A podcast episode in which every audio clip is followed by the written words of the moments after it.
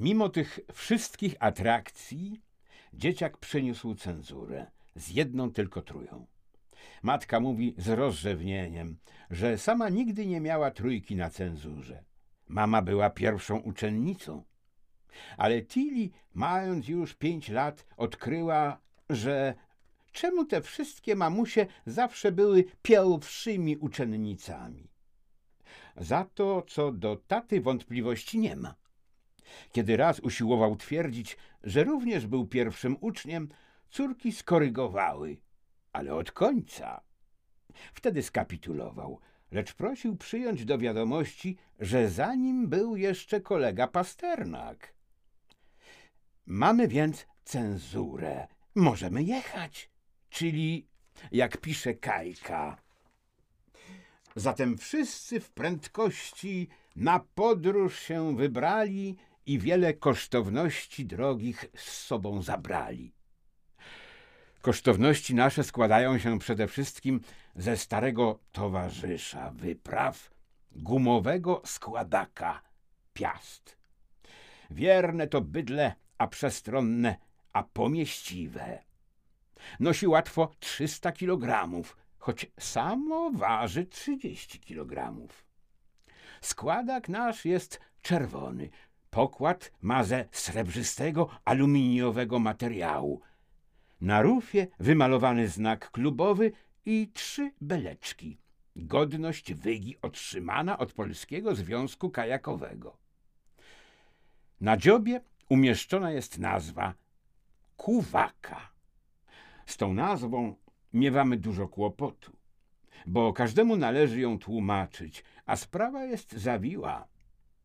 Kuwaka jest to słowo rodzinne, będące wynikiem superlenistwa tatowego. Zalecam ten wynalazek wszystkim ojcom rodzin. Pyta żona, jakie wrażenie zrobiła na mnie pewna osoba, a tu taka ciekawa gazeta, więc odpowiada się. Taka kuwaka. Intonacją się podbarwi tak, że żona już wie, o co chodzi, a definicji szukać nie trzeba. Krysia, wieczny pyton, pyta, jak się nazywała kometa Haleja. Po co jej tam jakaś przedwojenna kometa? Mówię, że kuwaka. Potem już wygodne słówko przyswajają sobie wszyscy i to zubożenie mowy polskiej wszystkim wychodzi na zdrowie i szczędzi nerwy jak kawa hak. Okazuje się, że jakieś kuwaki proszą do telefonu.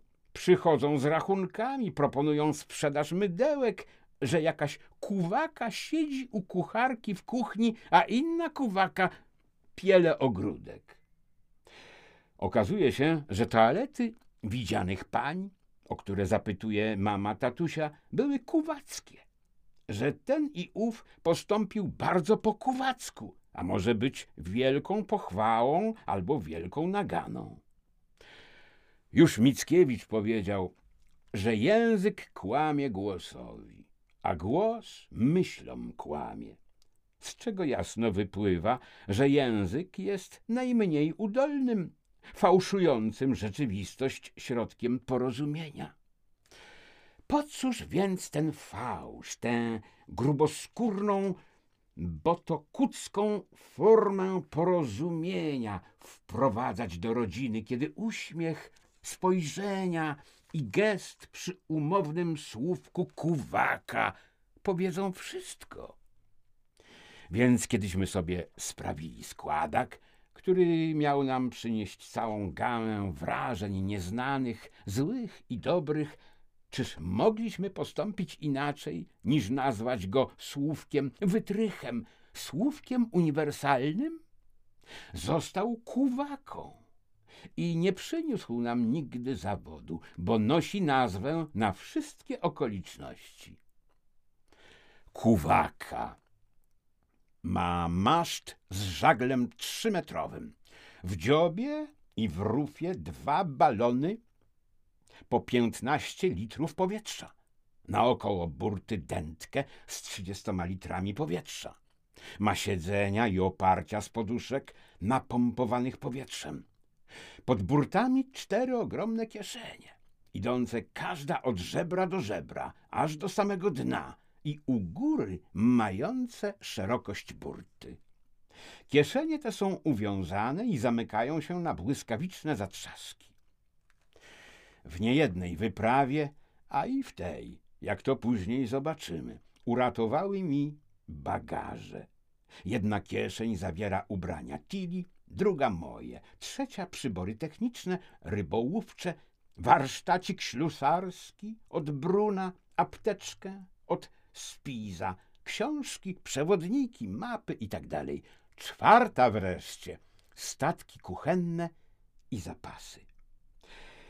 Tych ostatnich jednak nie bierzemy wcale ku protestom Tili, która nie cierpi wprawdzie mycia garnczków, ale inaczej nie przyzwyczaiła się wyobrażać sobie wycieczki, lecz to już jest moja tajemnica. Nie mówię też córce, czemu nie biorę namiotu wypróbowanego naszego domku, w którym z takim komfortem mieściliśmy się, bywało, nawet całą rodziną we czwórkę, jadąc w dwa składaki i nocując w czasie niepogody namiotu, który ma oko z celuloidu, z siatką i z żaluzją, gumową podłogę i wielką werandę krytą dachem i będącą drugim pokojem. Zamiast niego biorę tylko płachtę i parę kołków. W dziób więc idą tylko jeszcze dwa koce, w rufę dwa gumowe materace, pod maszt czerwono lakierowana walizeczka ceratowa na rzeczy podręczne, potrzebne na nocleg i oto wszystkie kosztowności drogie, jakieśmy ze sobą w wyprawę za mazurską gwiazdą zabrali. Jeszcze pożegnalne machnięcie ręką. Z ogródka naszego podlanego przedwieczorną porą biją świeże zapachy. Głupi Gaweł podniósł szurpatą mordę i ujada. Malwinka patrzy grzecznie turkusami niebieskich oczu.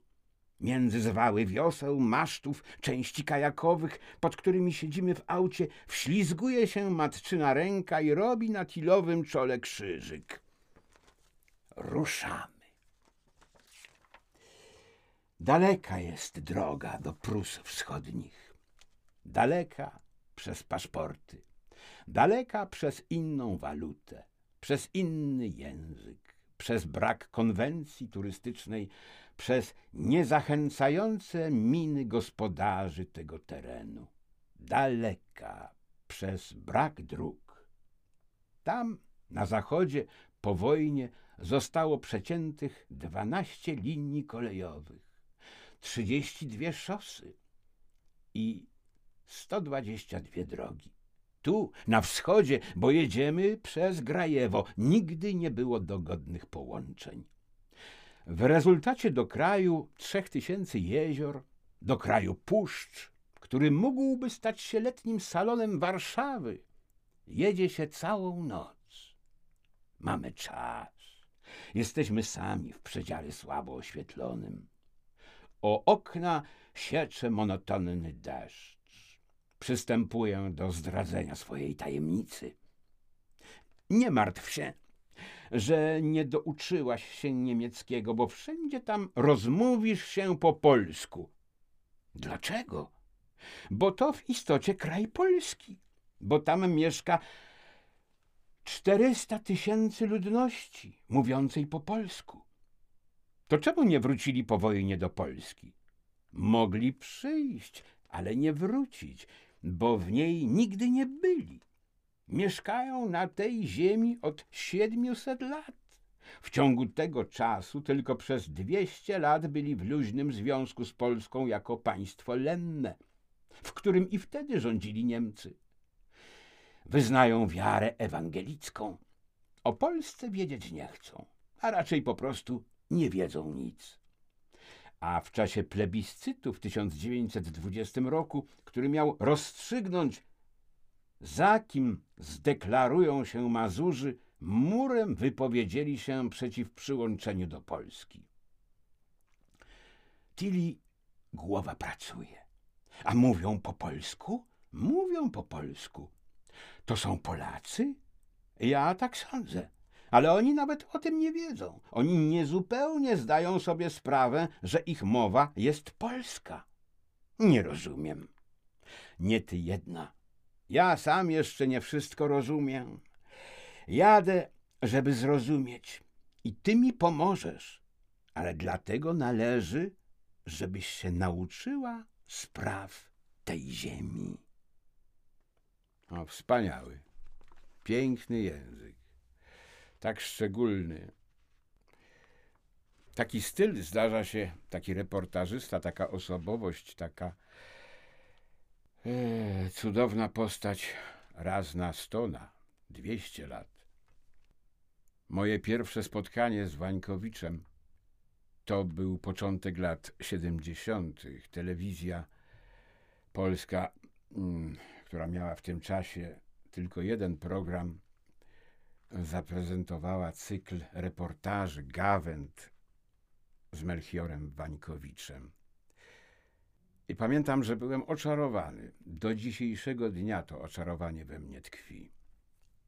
Ten jego zaśpiew kresowy, ta fraza, którą miałem z tyłu głowy czytając audiobooki, yy, powieści, kilka powieści nagrałem Wańkowicza, miałem przyjemność. To bardzo trudny yy, styl, tak wyszukany, tak nieprawdopodobny w swojej składni, że to miałem dużą lekcję pokory, żeby to w jakiś sposób e, e, zgłębić. Czasami puenta była tak za, zaskakująca, że tylko swojej intuicji czasami nie było tak, że się, że, że się uchroniłem i nie wywaliłem. Oczywiście, że w nagraniu można dużo rzeczy powtórzyć, ale ten styl jest po prostu mm, no nieprawdopodobny. W tym stylu można się zakochać. W samym Wańkowiczu, w jego gawędach, w jego powieściach.